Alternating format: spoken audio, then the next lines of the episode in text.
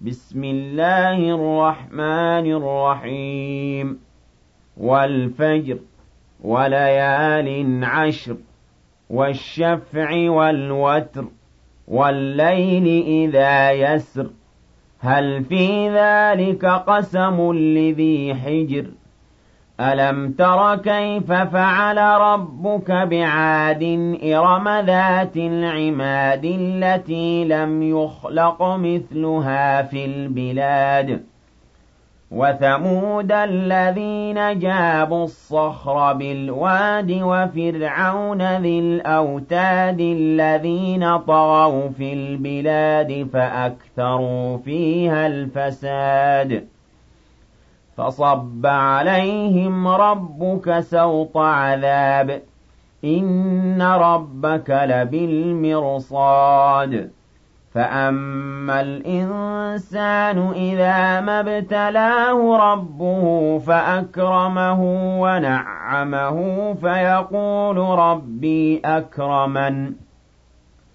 وأما إذا ما ابتلاه فقدر عليه رزقه فيقول ربي أهانن كلا بل لا تكرمون اليتيم ولا تحاضون على طعام المسكين وتأكلون التراث أكلا لما وتحبون المال حبا جما.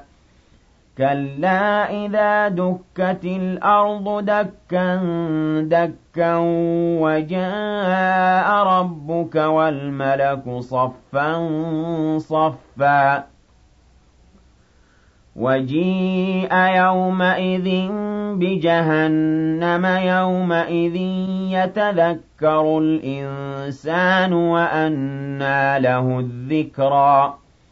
يقول يا ليتني قدمت لحياتي فيومئذ لا يعذب عذابه أحد ولا يوثق وثاقه أحد. يا أيتها النفس المطمئنة ارجعي إلى ربك راضية مرضية. فادخلي في عبادي وادخلي جنتي.